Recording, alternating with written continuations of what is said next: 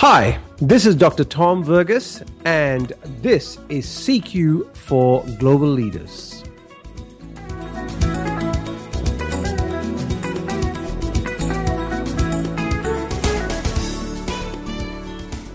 Well, our guest this morning is Linda Smith, who is the manager for people and culture at ISPT. Welcome, Linda, to this podcast series. Hi, Tom. How are you? I'm well. I'm well, thank you. So, Linda, perhaps we can start with you telling us a little bit about yourself and your role at ISPT, and maybe a little bit about what does ISPT actually do. Okay, well, Tom, I've been working in the human resources area for, I don't know, it's uh, probably over 25, 30 years now in a variety of different roles. Yep. And I started here as a manager people and culture about two and a half years ago. So ISPT is an unlisted property company. So we have about $11.5 billion under fund. So ISPT is owned by the industry superannuation funds and we buy property in the retail and commercial area, so big retail and commercial property on behalf of those funds. So at the end of the day, mm-hmm. we're working for mum and dad investors. So anybody who's got superannuation with companies like Victorian Super or Aussie Super or Cbus, and they've got property as part of that. Mm-hmm. Uh, that's where we get involved. So I was I joined ISPT about two and a half years ago, as I said, okay. and prior to that, they didn't have anyone in a sort of HR role. So I think any company gets to a certain stage of their development, and they really do need to put someone on to really drive strategy in the people area. Great. So that's a little bit about me. Great. Well, thank you, Linda. So when you came into the area, then it would have been quite uh, like a greenfield site, right? Because you're, you're yes. the first one in the position.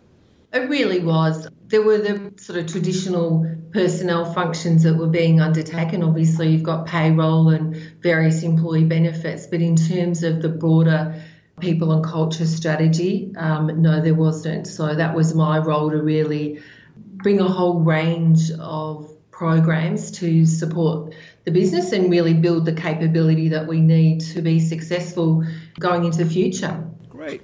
Good. Well, thank you for that, Linda. So I'd like to start off by firstly asking you, given the length of time and experience you've had within HR, I'd like your perspective on why you think the topic of unconscious bias seems to be very prevalent uh, right now over the last few years with organizations? Yeah. Look, I think my view on that, Tom, is that there's a lot of discussion around diversity and whether that's related to um, gender issues or age or um, disability or whatever. Mm-hmm. But from my point of view, I really wanted to put a focus on inclusion because you inclusion is where the rubber hits the road in terms of how we make sure that we get, we really tap into all of the talent we've got in the business. And I suppose one of the things that was interesting when I started at ISPT, and I um, hadn't come from a property or funds background previously, so there was a lot of occasions where I was setting up focus groups on different topic areas. Mm-hmm. Uh, when I was asking for you know, nominations for people to go on those programs, what I noticed, and particularly from managers, is that they were giving me the same names of people in the business. And I was thinking, right, well, what about other people in the business? So I deliberately went around making sure that when I was running those groups that we had a lot of different people in those groups and really mixing it up. So that got me thinking about just how well we utilize all the talent in the business. And I think that we have a lot of biases or we we have experiences with certain people and because they're in our if you like our vision tend to just look towards those people all the time. So that's really where it started for me. And as I said, just really wanting to make sure that we're including everyone in the business and getting a whole range of views on the table and we're a small organisation, we're lean, and we're going to make sure that we're utilising the business. And I suppose the other thing was just going to a number of seminars and conferences, particularly the RE Diversity Conference, and attending sessions where people were talking about bias, and you don't realise just how how quickly you make decisions based on very little information, right. and, and and how that can really impact on decisions. So that's where it kind of started for me. Right. So, if I can just kind of summarize that, so what we heard you say was really the driver for you at in ISPT was really utilization of talent. Yeah. You wanted to make sure you got the right people because you were using the same people. It was always the same faces. Yeah. Uh, at, at, Often it was. Yeah. From my experience. yes. Okay. So it's utilization of talent and the other thing we heard you say was really that it was actually attending conferences, so it was part of your own personal and professional development that actually highlighted for you how much bias comes into decision making. Yeah. And I guess, Tom, the other thing, just as a more mature person, if I can say it that way, right. just aware of bias in my own experience. So, people often in the, the recruiting circles that tend to want a particular age, a particular type, a particular look, mm-hmm. and you can, you know, some of my own experiences where you can almost see people um, shut down, and you just go, hold on a minute, you don't really know anything about me except you've just made some assessment on what you've seen physically, which is really disappointing, and I think disappointing in terms of how we actually view people. Yeah, yeah. So good. So therefore, it was also your own experience of actually being on the receiving end, I suppose. Absolutely. Yeah. Absolutely. Yeah. Okay. Yeah. yeah. And those are such powerful drivers, aren't they, you know, to uh, execute change in the organization. Absolutely. And you also see just how limiting the thinking is in yeah. some areas and how decisions are made so quickly. Yeah. Yeah. Great. So now, having uh, run a series of unconscious bias education, awareness, and training uh, within the organization. Kind of curious to hear from you what has been some of the impacts? What have you noticed? What changes have you observed? Yeah, look, it's a it's an interesting one, Tom, because we had everyone go through a two-hour unconscious bias training, and that was really sponsored by our CEO. Mm-hmm. And what I've noticed around the business is, for example, if I'm participating in recruitment assignments, it, it's a real place where you can talk about bias and and how that might be emerging in those situations. But also, we run a leadership development program here, and what I've noticed some of the conversations there about how people are turning up, how people are making decisions, and and we do talk about bias in those sessions. So it's just helping people challenge their thinking and just being aware of how they might be relating to others. And, and one of the topics that was particularly relevant in the session was a discussion about in groups and out groups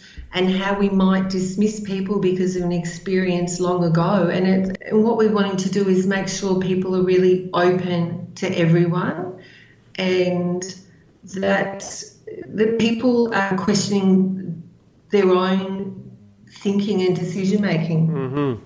Terrific, great. So, you know, what we heard you say there, Linda, was you've obviously seen it in recruitment. Like, so you're able to actually have open conversations around bias on your recruitment panels and when you're yeah. recruiting. Uh, also yeah. in your leadership development programs and uh, the thing around in groups and out groups, right? actually recognizing that those things exist. Yeah. And sometimes we are part of the in group, and sometimes we're part of the out group. Yeah, exactly. Yes. Okay. so, what about then in terms of sustaining changes? What are some of the ways that you're looking at sustaining those changes at ISPT? Yeah, look, I think it's just an ongoing process of challenging people's thinking. So it doesn't matter what meeting forum you're in, or if you observe something, then you can actually talk about that and put it on the table and um, challenge people about their thinking. So I've seen that happen. And also when we're having trainings, and we had some recent training about our workplace behaviour policy, and so that talks to discrimination and so on. That we could talk about our biases and how that might come into play. Mm-hmm. And we have a bit of a focus here at ISPT about everyone being the best that they can be. Right. And yep. so that really talks to diversity inclusion and, and, making sure that everyone's getting a fair go mm-hmm. and that we're as I said before, that we're really tapping into our talents yep. and making and creating that kind of environment where where everyone can really play an effective role in the organisation and be free to be themselves right. without sort of fear or favour. Terrific. Good, yeah. So I think that's really encouraging, isn't it? The fact that we all have to take responsibility for it. And I really like the fact, because you have it as a mantra in the organization, being the best that they yeah. can be. So that kind of actually does encourage the fact that we need to be inclusive, don't we? That, you know, as leaders, yeah. we need to be conscious of how inclusive are we being and I suppose it also enables people within the team, if they are feeling excluded, to actually also speak up. Yeah, yeah, hmm. absolutely. Hmm. So, and that's what we're trying to encourage people to do is have honest conversations for people to speak their truth and as you say have that inclusive workplace and that's where the whole sort of job satisfaction and engagement comes in where people can come here be free to be themselves, mm-hmm. make the maximum contribution they can to the business, and really be part of our success as a business. Right. Great. Thank you for that. So, Linda, what about some tips? So, if you think of other organizations who are perhaps embarking on the journey of unconscious bias, what would be, say, three top tips that you would share? You need to have that sponsorship from your CEO and the leadership team. Mm-hmm. So they need to be talking uh, about diversity inclusion and what that means to them mm-hmm. and really model you know where bias is presenting itself in the business to intervene quickly and to have those conversations mm-hmm.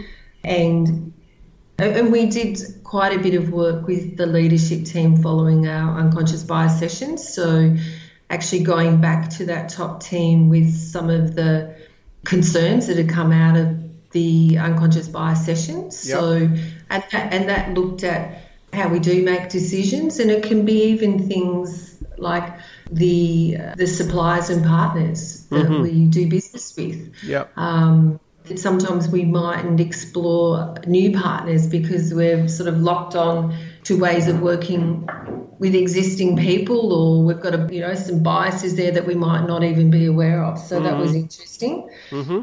and really having the conversations yep and and in some cases when we ran the unconscious bias training i mean people really weren't they might not have ever sat down and even thought about it. Mm, mm. So it was it was an opportunity for people to learn a bit about it.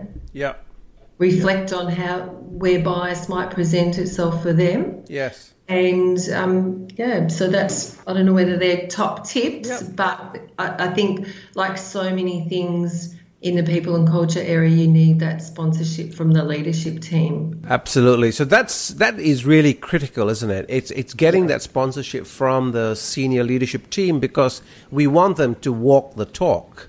Yeah, and even now, Tom, in the in the business, you you could be in a meeting somewhere, or, and someone will look at you and go, "Oh, that sounds like bias to me." So even it might be presented in almost a bit of a sort of like, "Oh, I've caught you out there, but just people respond to that in the business. Yeah. So which leads on to the point that you were saying about it's about having the conversations and being able to have that in a space of having it be okay. And yeah. I really like the point about the fact that you said about intervening quickly. So when you see yes. it happening, actually getting on with it really quickly. I think that's that's very powerful. Yeah, yeah. yeah. And you know, to be fair, I don't think people go around deliberately being biased or all the rest of it. It's just that things happen so quickly, the pace of business, etc., and people are, are making quick judgment calls, quick decisions, and sometimes what we need is just to be able to step back and reflect on how's my thinking, checking people's thinking. Yes. And that's what we're trying to do here. That's great. That's great. No, that's terrific. Thank you very much for that, Linda. Any other final points before we finish up? Yeah, look, I, I think that um, we'll follow up with some more sessions mm-hmm. so that we're doing a lot of work around diversity inclusion. So, the main thing that I want to support in the business is that we continue to have conversations, that we continue to get people to be reading and thinking about things, because um, I think that's going to go well in terms of the quality of decisions, how we use and connect with people in the business. So it, it's really an ongoing process for us. Yep, yep. Well, I suppose it's that thing that we started off at the start, isn't it? When you said part of it was in your own personal and professional development when you came across your own learning. And yeah. I suppose that's really a useful thing for all of us as professionals, isn't it? The world is changing really quickly. How do we just keep across things? And it's part of our constant development and learning, isn't it? Yeah, it is. Yeah, no, that's terrific. Linda, thank you very much. It's a pleasure, Tom. Insights. No, it was really, uh, really useful, and I'm sure that people will get a lot out of listening to this. And if they want to get more information, if they're interested in talking to you further, then perhaps they can. Do you mind if they reach out to you at ISPT? Absolutely fine. That's terrific. Great. Thanks again, Linda. Thanks, Tom.